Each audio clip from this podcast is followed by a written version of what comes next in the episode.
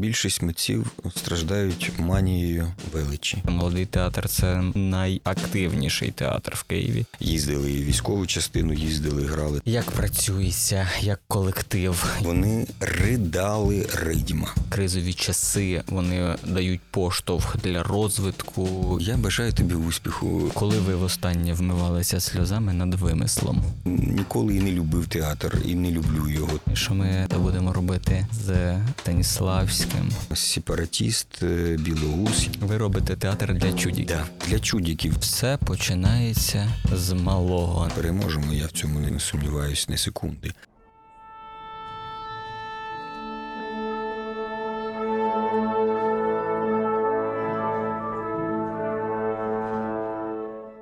Привіт, я Дмитро Весельський, і це четвертий випуск подкасту малого театру Репетиція інтерв'ю. Репетиція інтерв'ю це подкаст про сучасний актуальний український театр. Сьогодні моїм співрозмовником буде Андрій Білоус, е, режисер театру та директор художній керівник молодого театру. Скільки вистав ви подивилися від початку війни? Я скажу, що я мав подивитися одну виставу і навіть прийшов на неї. Це була прем'єра в театрі Сузір'я. Вона готувалася ще до війни, е, вже була майже готова. У них була призначена там майже там на 25 чи 26 прем'єра, і почалася війна. Вони її перенесли. В ній грають е, такі хороші актори, як Ірина Мельник. І Толя Ященко з лівого берега. І от вони мене запросили на цю виставу. Я прийшов туди, але було так багато народу. Продані були всі квитки, е, що було неочікувано для адміністрації театру. Бо вони запросили багато ну, людей, запрошених там гостей і так далі. І виявилося, що просто нема куди. Всі квитки продані і купа запрошених. А я, як людина театральна, ну я кажу, я прийду іншим разом, щоб було місце комусь сісти. І мав прийти, але не прийшов. Але я ще піду. Е, Я не можу зараз ходити на вистави. Я поясню, чому. Ну, по-перше, не такий великий вибір зараз, бо дуже мало театрів працює і в обмеженому режимі. А по-друге, у мене така посада, що я маю бути зараз під час е, усіх вистав в театрі на посту. Такий умовно черговий. Тому що- Розумію вас. Да, тому що повітряні тривоги, і треба, щоб театр знаходився під контролем, е, евакуація е, людей і- так далі, не дай Бог що. Тобто керівництво має бути на посту. Тому е, мені, щоб піти кому кудись на виставу до когось, мені треба залишити театр. а Я цього не можу, тому от така ситуація. Нічого не дивився. Зрозумів, це питання насправді яке роздвоюється в два наступних питання. І перше, е, окрім театру, взагалі, як вам після початку війни ем, споживати контент будь-який? Я маю на увазі літературу, музику, кіно. Як змінилась інтенсивність споживання і може вподобання? Що ви дивитеся зараз і читаєте? Все ж е, людина це така е, тварина, яка е, до всього звикає. Перший місяць я, мабуть, як і усі, був в такому емоційному шоці, що нічого, окрім каналів в Телеграмі про війну, я читати не міг. Я себе змушував силою волі читати, тому що я розумом то розумію, що війна скінчиться і треба буде повоєнний репертуар робити. Тому я змушував себе читати, читати п'єси, книжки. Е, Але все, що я за цей час прочитав, воно все не підходить мені зараз. Чому? Тому що змінюється ситуація, і те, що я думав, що буде потрібно і важливо ще місяць тому, зараз воно виявляється, відходить е, вже на другий план. Треба шукати щось нове. А прорахувати, е, що буде там після завершення війни, зараз в якому психоемоційному стані будуть наші глядачі, і що вони захочуть бачити. Бо я вже давно так би мовити, ну, основний акцент в своїх читаннях е, лише професійний маю. Для власного задоволення не читаєте? Ем, Ні. Я давно перестав отримувати задоволення від театру, від кіно, від книжок, е, як е, ну, просто як людина. Це вже така професія, вона, на жаль, вона своє робить е, з нами усіма, і ми вже заручники цього. Може, в когось інакше, але у мене ось так. Це, власне, те друге питання, про яке я казав. Е, я неодноразово чув від вас фразу Я не люблю театр.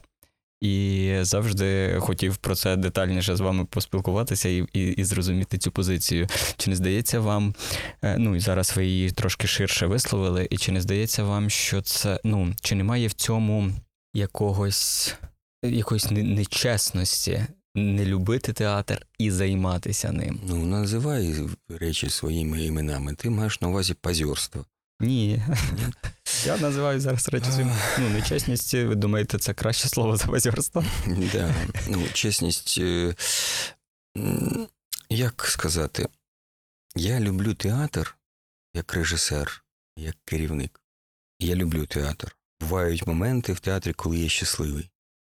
Що це за момент? Ну, от, наприклад, е, вчора ми відновили нашу виставу, якій вже 20 років. Украдене щастя в, в новому складі, в молодому складі грають мої учні. А це перша моя вистава, яку я поставив на другому курсі. І вона для мене завжди була така е, ну, дуже важлива вистава, яку я беріг, тому що в ній, в цій виставі, усе, е, що я накопичив до того часу, як її поставив. Тобто я виплеснув в неї все. Тобто в ній вся моє, все моє життя. Мені було 20, е, скільки там, 26 років, напевно, я її поставив, да. І от все, що я до 26 років мав, я все виплеснув в цю виставу. І відмовитися від неї, це значить для мене було відмовитися від всього. І коли так сталося, що ми її мусили е, закрити, цю виставу, я вже не, не думав, що вона коли-небудь повернеться. Якби не війна, ми б її не повернули. А тут випала така нагода. І от коли я дивився на своїх учнів на поклоні, я був щасливий. І як е, вчитель, і як режисер, і як худрук, і т.д. і т.п., як директор. В такі моменти я люблю театр. Я е, люблю такі моменти, тому що е, в залі сиділи е, більшість моїх учнів і актори театру, і, і вони ридали ридьма. І для мене це було так дивно, тому що, виявляється, 20 років для вистави це зовсім не, не вік. Вона не, не померла її актуальність цієї вистави. Е, От так. А як глядач, звичайний пересічний, я, мабуть, е, ніколи і не любив театр, і не люблю його, тому що я не розумію, ну. Це ж ти доросла людина, приходиш в театр, бачиш, як перед тобою е, там здорові дядьки і тьотьки кривляються, щось зображують. От, і... Але потім ви збоку Мгм. бачите е, тих з- дорослих дядьок і тьотьок, які кривляються, а також бачите своїх інші там покоління учнів, які сидять в залі і придають, дивлячись на це. І кажете, що це для вас завжди дивним. І Є тут якийсь теж дисонанс і в, в позиції. Тобто ці люди, які ридали в залі вчора на виставі, вони виходить. Хто? Ці люди, ті глядачі, яким театр потрібний. Мгм. Я завжди дивувався цим людям. Для мене вони чудіки. Ви робите театр для чудіків. Да. Для чудіків люди, які в свій е, вільний вечір по дощу йдуть кудись театр, платять за це гроші чи маленькі гроші, щоб подивитися, як кривляються е, інші люди на сцені, я цього не можу зрозуміти. Щоб вмитися сльозами над вимислом. Коли ви востаннє вмивалися сльозами над вимислом? Ой, я дуже часто. Ну, але не в театрі. В, і в, в театрі, ну, ти не розумієш. Не розумію. Ну, от якби я сказав, що я е, не люблю кіно. Так, Ну, я не займаюся кіно. так. От як глядач, я не люблю кіно. Да? Або не люблю балет, або не люблю там оперне мистецтво, або візуальне мистецтво. От як глядач, от не люблю я його. Але я впевнений, якби я займався кіно або е, там балетом, то я би його любив. Правильно ж? Мабуть, От, тому я, я себе мушу розділяти на дві частини. Одна частина це професіонал, який ну, любить театр і без театру не може жити. Я, я міг би займатися багато чим. А друга частина мене це проста звичайна людина. От проста звичайна людина не ходила б в театр ніколи. але ви сказали ще не, що ви плачете на виставах. Е, Чи не отримуєте від цього плачу ви задоволення? Ай, який ти дотошний. Просто це скла... ну, це парадоксальна теза. Коли Так. щоразу, коли ви казали мені е, за весь час нашого знайомства, що ви не любите театр, я дивувався, і от зараз нагода розібратися в цьому в мене. Тому я дотошний. Ну, е, я бажаю тобі успіху, е, щоб ти розібрався. Так що, ви плачете на виставах? Я плачу як е, професіонал. Ага. Коли я дивлюся, це ж уже, ну ти ж знаєш це. Ти не можеш дивитися. Ой, господи, нас багато всередині нас. Угу. Нас дуже багато. І коли я дивлюся як режисер, я не можу дивитися як пересічний глядач, Мгм. тому що я все це розкладаю автоматично на всі компоненти. Угу. І разом з тим, одним із компонентів є той ідеальний глядач, Угу. який також живе в мені. І ідеальний глядач він ридає на виставах, якщо це хороші вистави. Тому що я е, включаюся в цю виставу, я стаю е, тим ідеальним глядачем, який все сприймає, все розуміє, розуміє, як відчуває, е, що там відбувається. Оце це професійна якість. Я зрозумів. Це не, не людська якість. Не людська. Коли ви читаєте літературу художню, та саме спрацьовує. Е, ні, не те саме. Читаю я для задоволення, там можу щось почитати, і то дуже недовго. Е, колись я читав запоями.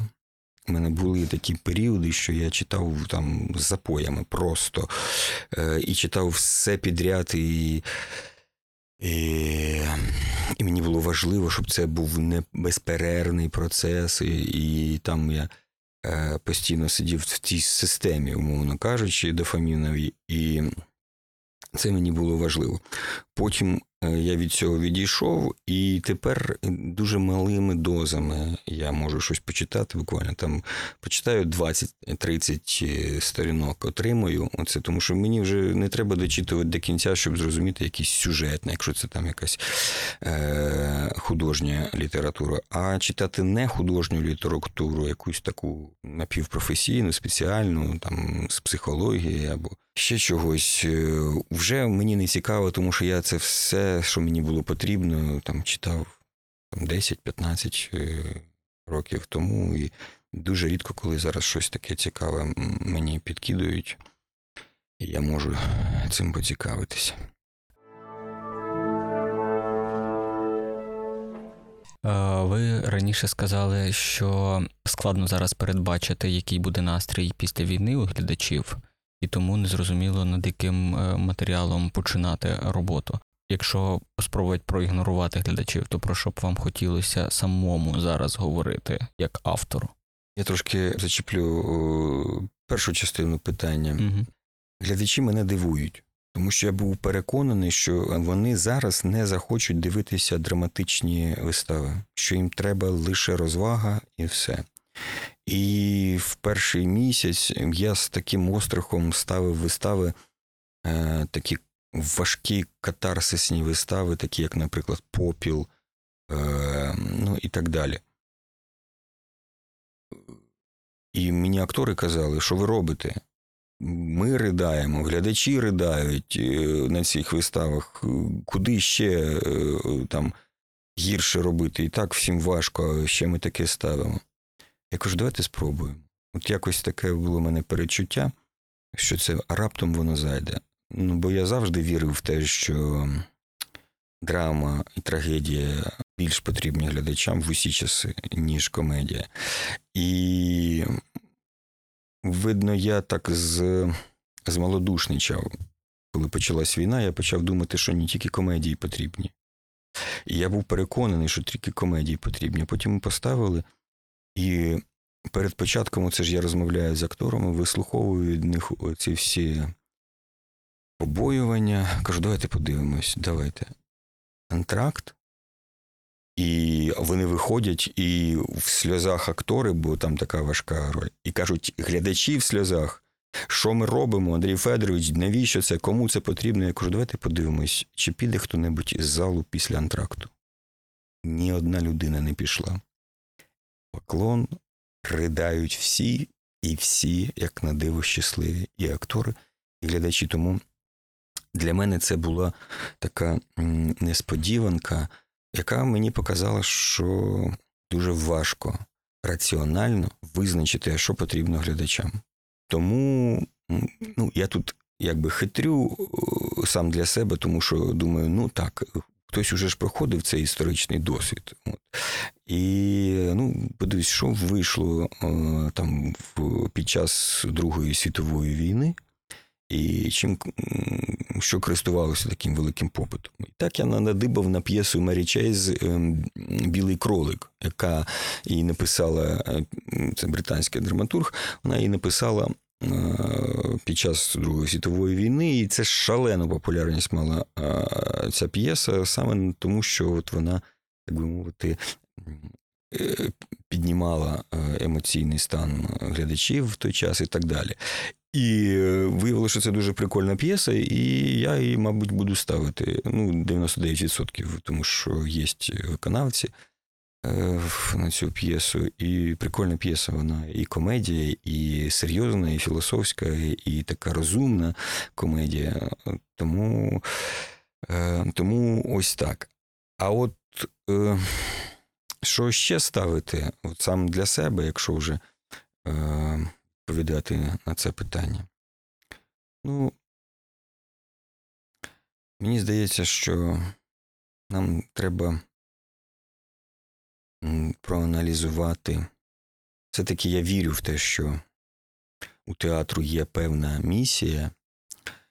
Е, ну, не хочеться казати такі е, голосні слова, там, виховнича місія, да? але напевно, все-таки терапевтична місія є у театру, е, тому що ну, це, це працює. І от зараз би зрозуміти, е, що в наших людях призвело до того, що у нас зараз війна. війна. От чому до нас прийшла війна? Колись наш з тобою учитель Едуард Маркович Митницький. е, Як тільки ми з ним познайомилися, там через декілька там, буквально днів чи тижнів, місяців, пам'ятаю точно, він сказав таку річ, яка мене е, перевернула. Хоч вона така проста, примітивна до банальності. Він сказав, що у конфлікті завжди, завжди винні двоє. В якій мірі там 90 на 10% чи 50 на 50 це вже інше питання, чи 99 на 1, але не буває так, що в конфлікті завжди винний тільки один. І те, що такий зараз конфлікт глобальний, можливо, якийсь відсоток є і нашої вини. І от мені хочеться зрозуміти, в чому, в чому наш е, свідомий або несвідомий такий прорахунок, недогляд, що ми допустили цю війну. І це не, не стосується політики, політичних якихось чи економічних е, речей, глобальних е, там. Це все-таки психологічна проблема людей. Загалом, як нації, народу е, всього нашого. Я зараз ще в процесі відповіді на це питання, але мені здається, що те, що ми забули, що є зло, це і є основна проблема. Ми забули, що на нас можуть напасти, що може бути війна, що є люди, які можуть е, бути поганими. Ну, така от у нас національна якась риса, що ми відкриті до всіх і думаємо, що от як ми, так і всі, всі інші. І оте ж оце забуття про, про зло, воно і породжує зло. Тому я цю тему, а я завжди спочатку тему знаходжу, а потім підбираю під неї матеріал, то оцю тему я хочу розпрацювати, опрацювати, знайти якийсь матеріал, який би розкрив цю проблему. Скільки ви зняли вистав з репертуару молодого театру? Десь 13 чи 14 вистав. Чи є такі, за якими ви шкодуєте? Майже усі. Це таке складне питання. Е, З одного боку, я не вагався ні секунду, і рішення про зняття воно народилося в перший день війни. Тобто я не думав, не вагався нічого, тому що я розумів, що це зараз необхідно. Не тому, що і до війни, і вже після війни, і зараз продовжують на цій темі спекулювати і хейтити нас. От подивіться, в молодому театрі було аж 13 п'єс за російськими авторами. Це такий прямо сепаратіст е, білоус, який е, працював на руський мір і так далі, і тому подібне. Не тому, тому що це ну, не дуже, би пом'якше сказати, не дуже розумні люди це роблять. І роблять з не тому, що вони так вболівають е, за Україну, український театр і так далі.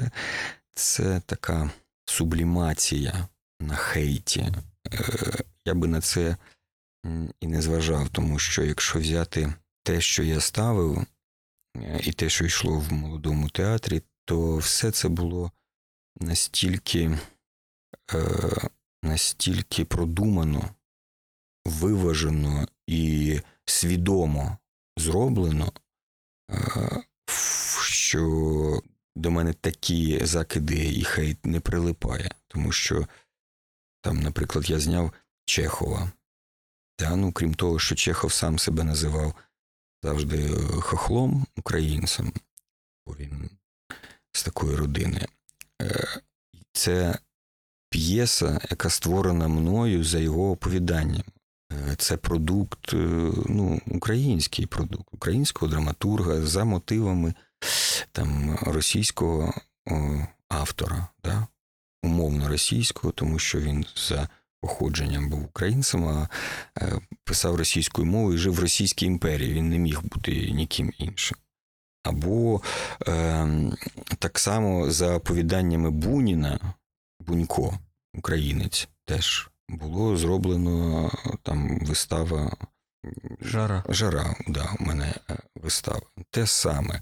Або там не я ставив, але у нас театрі йшла яма Купріна, хоч він не був ніяким українцем, але він працював в Києві, жив в Києві і в той час написав про е, київські події. Тобто це твір про Київ.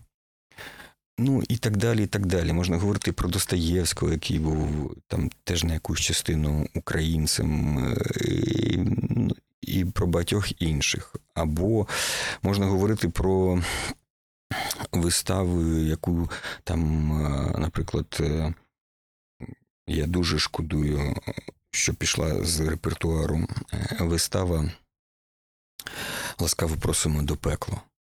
Хоча сьогодні я би її сам би вже зняв навіть якби не було цього рішення, тому що е, вона показала наївність мою як режисера.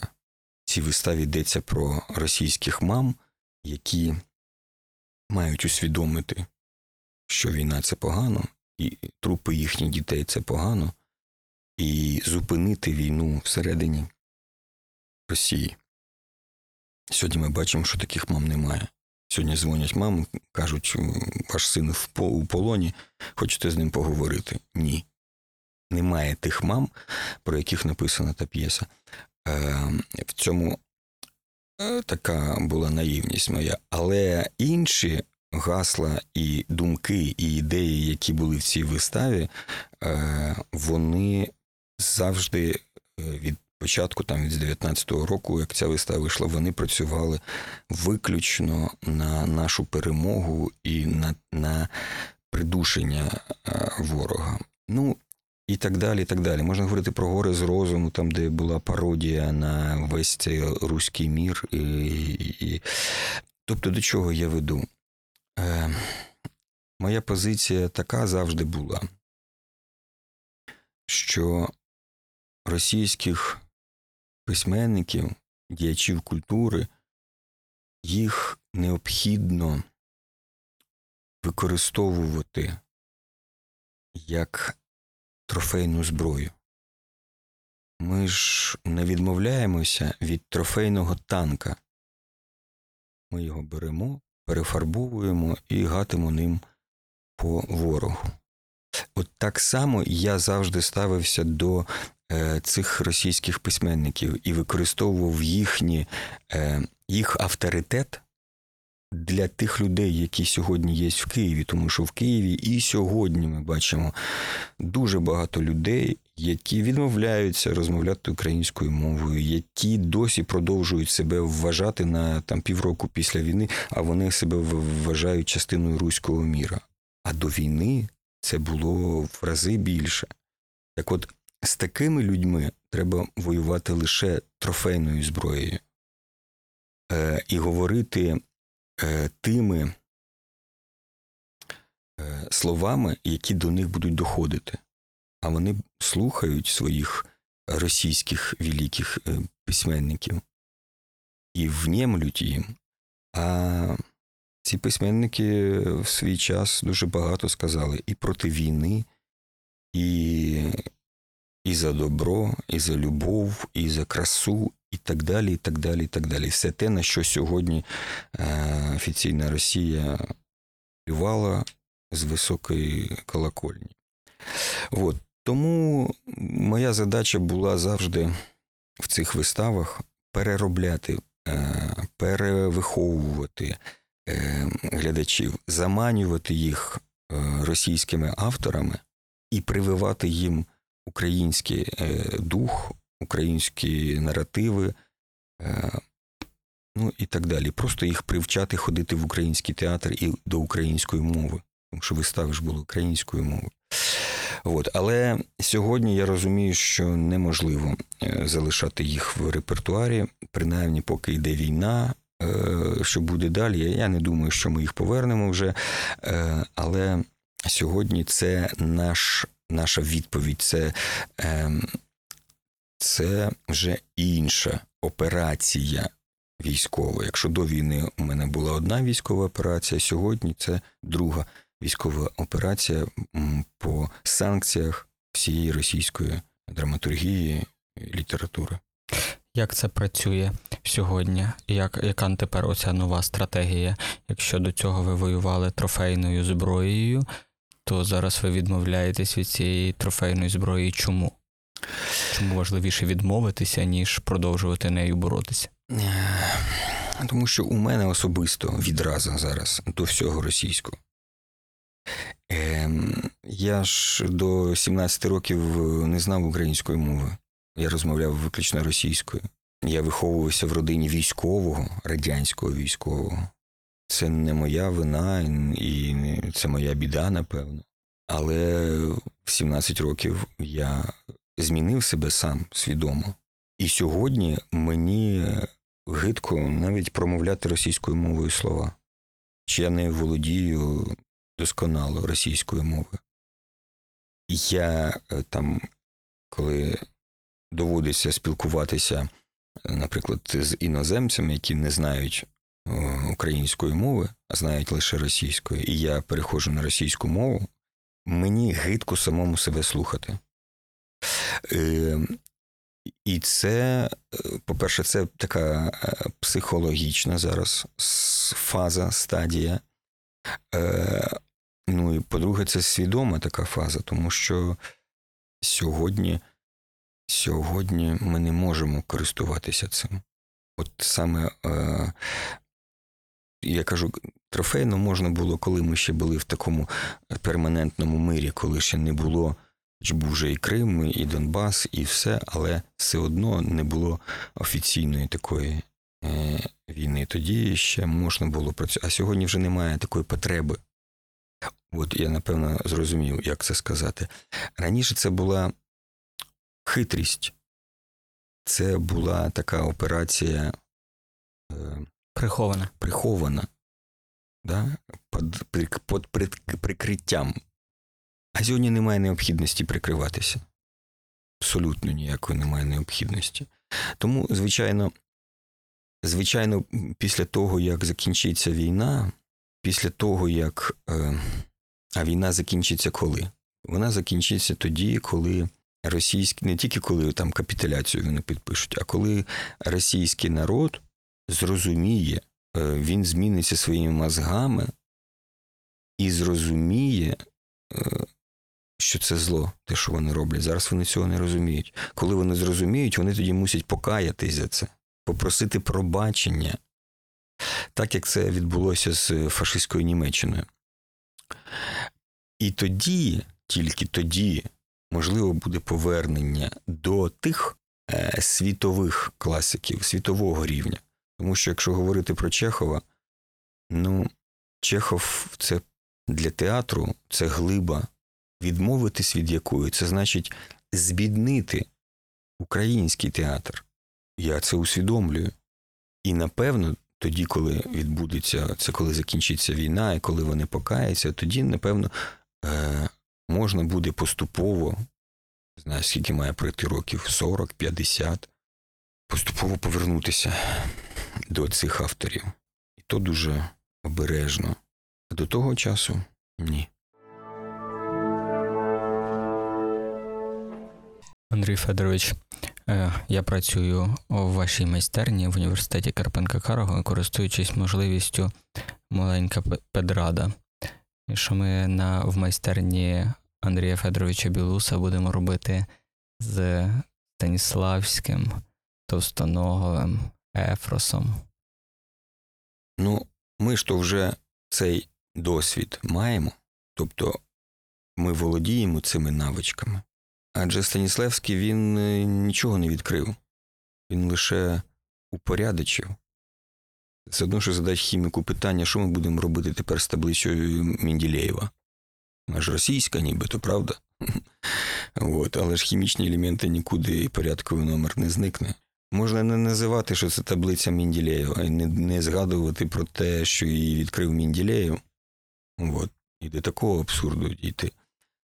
Е, але закони творчості, які устаткував, упорядочив, там, привів до системи Станіславський, вони ж були і до Станіславського, і будуть після того. Ми будемо їх е, викладати як закони природи людини, а не як закони системи Станіславського.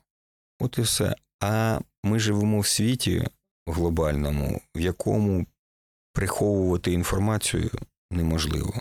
Будь-який студент відкриє інтернет і буде читати того самого Станіславського і Товстоногого, і сам для себе буде е, визначати ту межу, за яку він не зможе там переходити. Якщо йому огидно буде читати Станіславського, тому що йде війна, ну він не буде його читати. Але основи системи він знатиме, тому що ми їх йому перекажемо. Закони творчості. А, от і все. А щось таке з точки зору історії театру. Ну, то теж історію треба знати. Від неї е, ховатися не можна. Вона тоді буде повторюватись. От.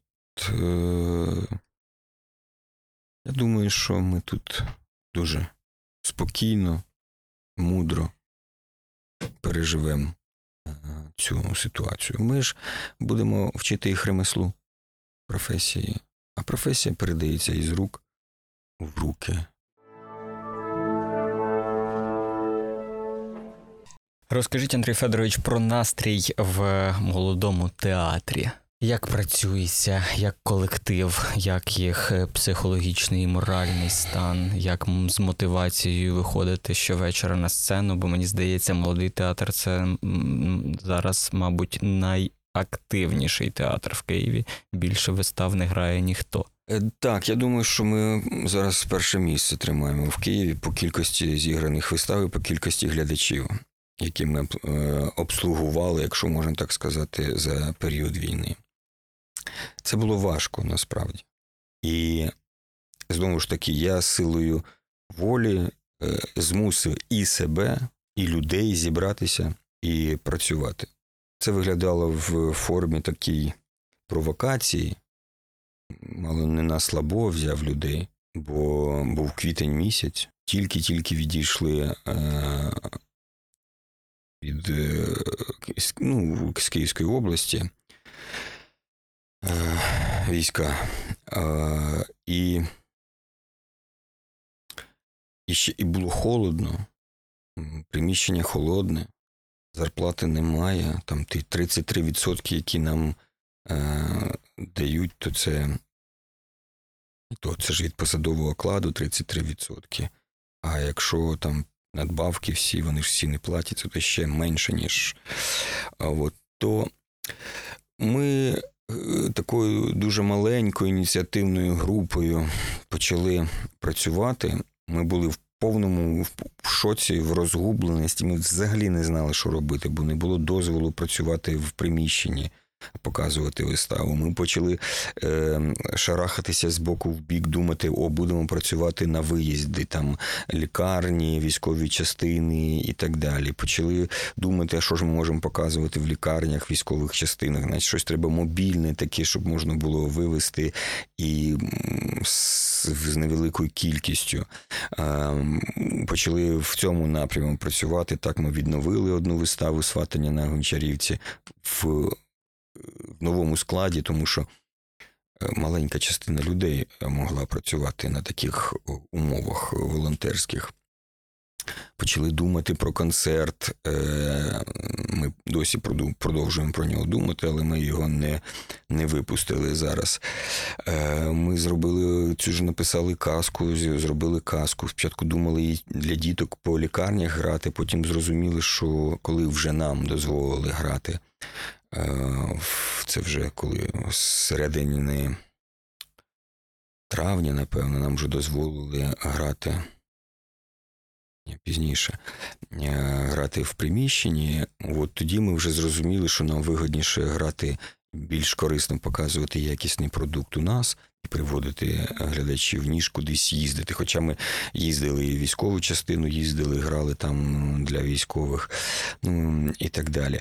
І поступово до цієї маленької е, групи волонтерів, е, яка переважна молодь. Ну, молодь не тільки е, фізіологічно, а молоді душею і старики наші, бо там і Стебловська, і Петров, е, і, ну, і так далі. Там декілька акторів такого старшого віку, але які бодрі духом.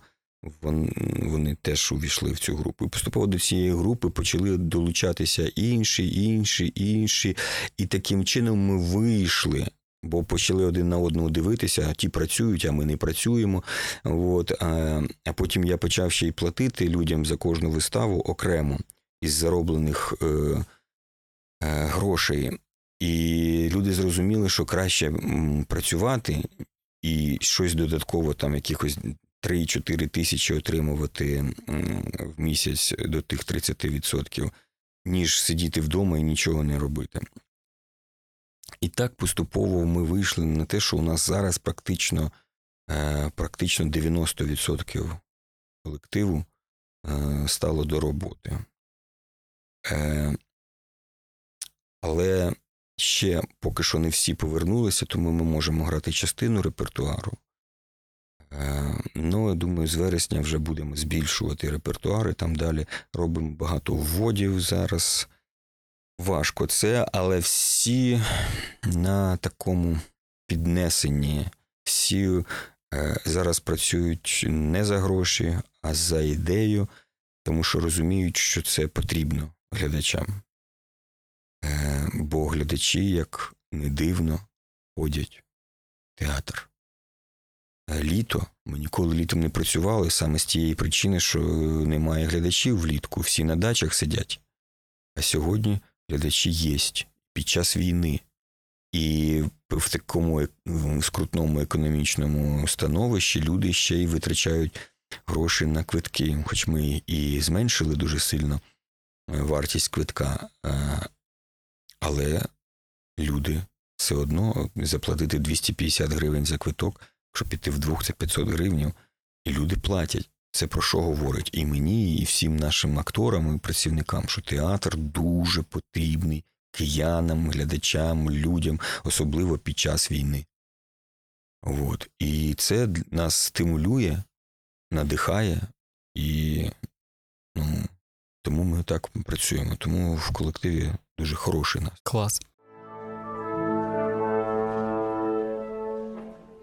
Як ви думаєте, чи оця теза, яка зараз дуже часто повторюється в публічній зоні, про те, що кризові моменти, якісь кризові часи, вони дають поштовх для розвитку і для якогось е, нового якісного скачка, особливо в культурних сферах і в мистецтві? Як ви думаєте, театр ось е, після війни або там унаслідок війни е, зміниться український, і в який бік, якщо так?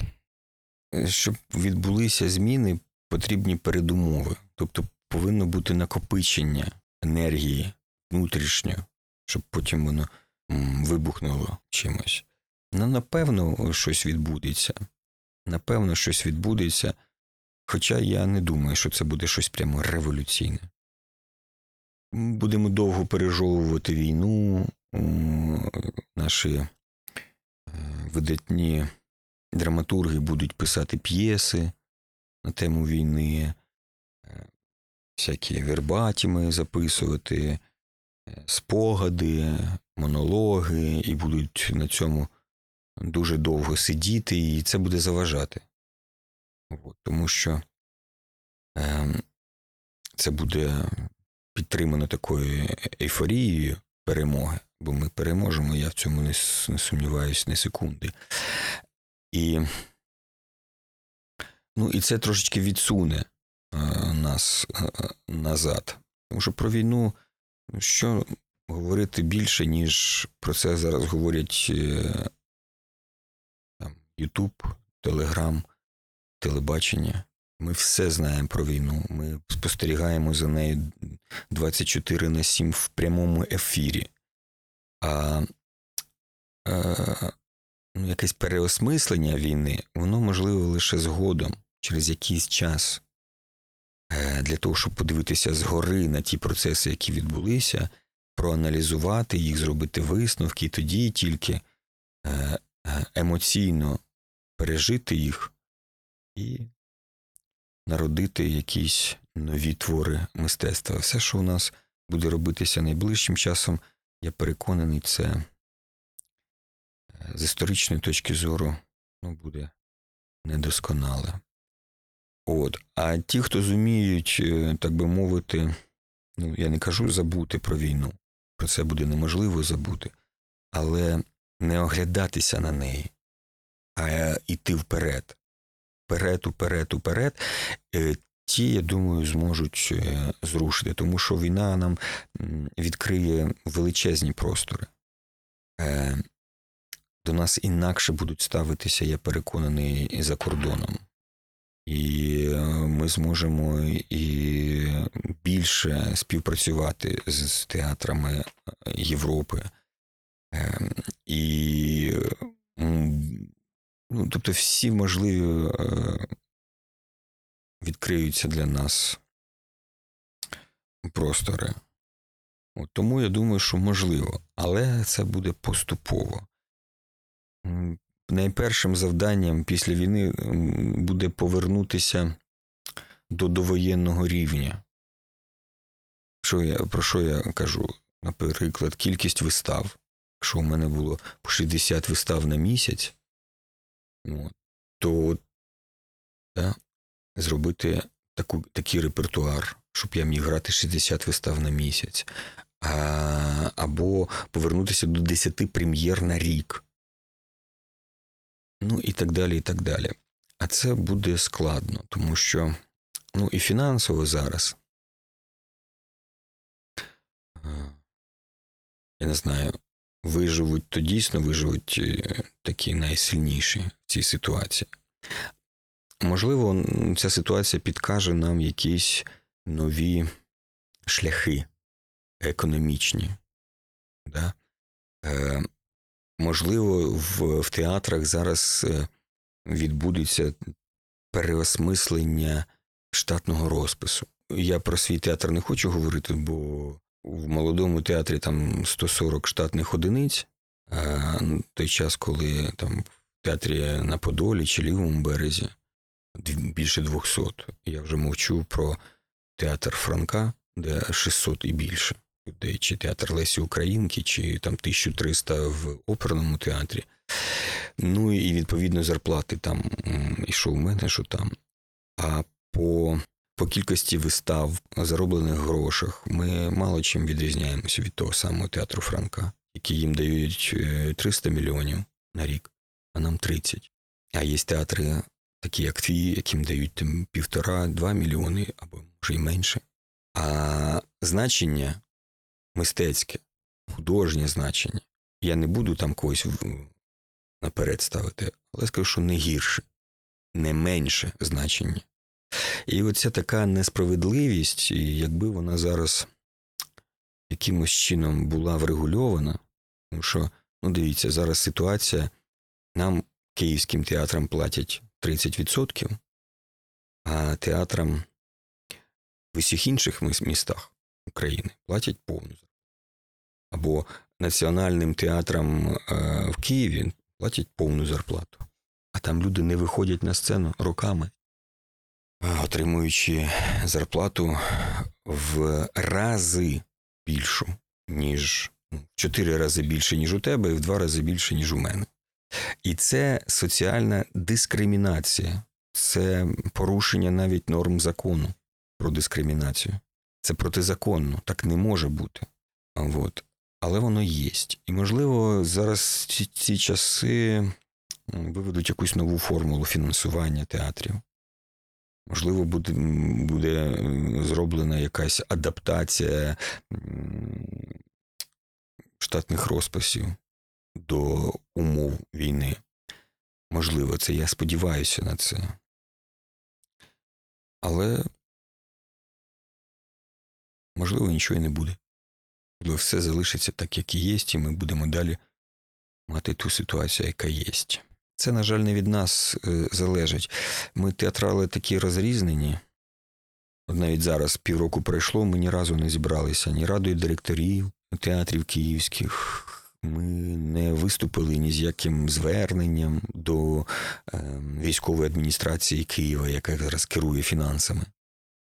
Люди, які я їх розумію, їм треба зараз там відновлювати будинки перед, ем, перед зимою, вставляти вікна, е, робити комунікації, їм не до театрів. Я все розумію. От. Але ж ця послуга киянами затребувана. Кияни на неї платять податки. І має бути справедливість в цьому питанні. І хто, як не ми, театрали, мали би про це кричати звідусіль. А ми мовчимо. От. А поки ми мовчимо, ну, значить, нам не дуже треба. До чого ж нам щось давати, як ми не дуже кричимо. Ми з тобою, директора, ми знаємо. Поки працівник мовчить, Хто ж йому буде підвищувати зарплату? А от прийшов, попросив, надав аргументи. Ти думаєш, так, дійсно, людина багато працює, отримує мало, треба трішечки підвищити. Вот. Так що такі часи ми живемо. Тепер ваші працівники е, знають рецепт. Е, Вони давно знають, вони цим користуються постійно. Андрій Федорович, останнє, мабуть, чи немає у вас ось цього синдрому, з яким е, зіштовхнулись багато людей, а особливо в наших колах, я неодноразово це чув від наших з вами колег, про те, що ну, багато хто відчуває себе мало корисним е, на шляху до перемоги. Тобто е, свій особистий якийсь вклад як митця здається людям е, надто мізерним для вкладом в перемогу. Що ви про це думаєте? І взагалі, який рецепт от, е, людям нашого кола бути найефективнішими в загальній боротьбі? Е, Це питання виникає у митців, тому що більшість митців страждають манією величі. Не всі думають, що вони повинні єдинолічно рятувати Україну, перемагати ворога і так далі. А нам треба зрозуміти, що ми маленькі гвинтики, маленькі частинки великого механізму, великого народу, нації і так далі. І кожен на своєму місці повинен дуже добре робити свою роботу. Тому що якщо ми будемо робити свою роботу, то я, от, наприклад, я буду випускати хороші вистави, які будуть піднімати е, дух, патріотизм, психоемоційний стан глядачів. Я, коли буду виконувати свою роботу, то працівники, які в мене працюють, не помруть з голоду, і їхні сім'ї не помруть з голоду. І це той ланцюжок, який буде як е, кола на воді, розходитись, розходитись від кожної людини. І кожна людина по краплинці, вона таким чином буде працювати на, на нашу перемогу. Тому що, е, якщо поговорити з будь-яким військовим, він скаже, що передова от в армії це лише 20%. А решта це забезпечення. Це медичне забезпечення, це та, там, е, підвезення зброї, виготовлення зброї і, і так далі, і тому подібне. То що вже говорити не про військових, а про нас. Якщо буде працювати економіка, якщо ми, ми будемо працювати, кожен буде ходити на роботу і е, отак як ми зараз по 12 годин на день працювати, це і буде наша перемога. Я е, дуже, так би мовити, реалістично дивлюся на цю ситуацію і не вважаю, що ми повинні зараз йти груддю на амбразуру в усіх сферах. Ми повинні робити те, що ми вміємо. А якщо нас призовуть і дадуть зброю, ну, будемо вчитися воювати, тому що воювати це ж мистецтво і ремесло, і йому треба вчитися. Так просто бути пушечним м'ясом це не діло. Підсумовуючи цю вашу тезу, треба сказати, що все починається з малого. Андрій Федорович, дякую вам за розмову. Все, ми закінчили.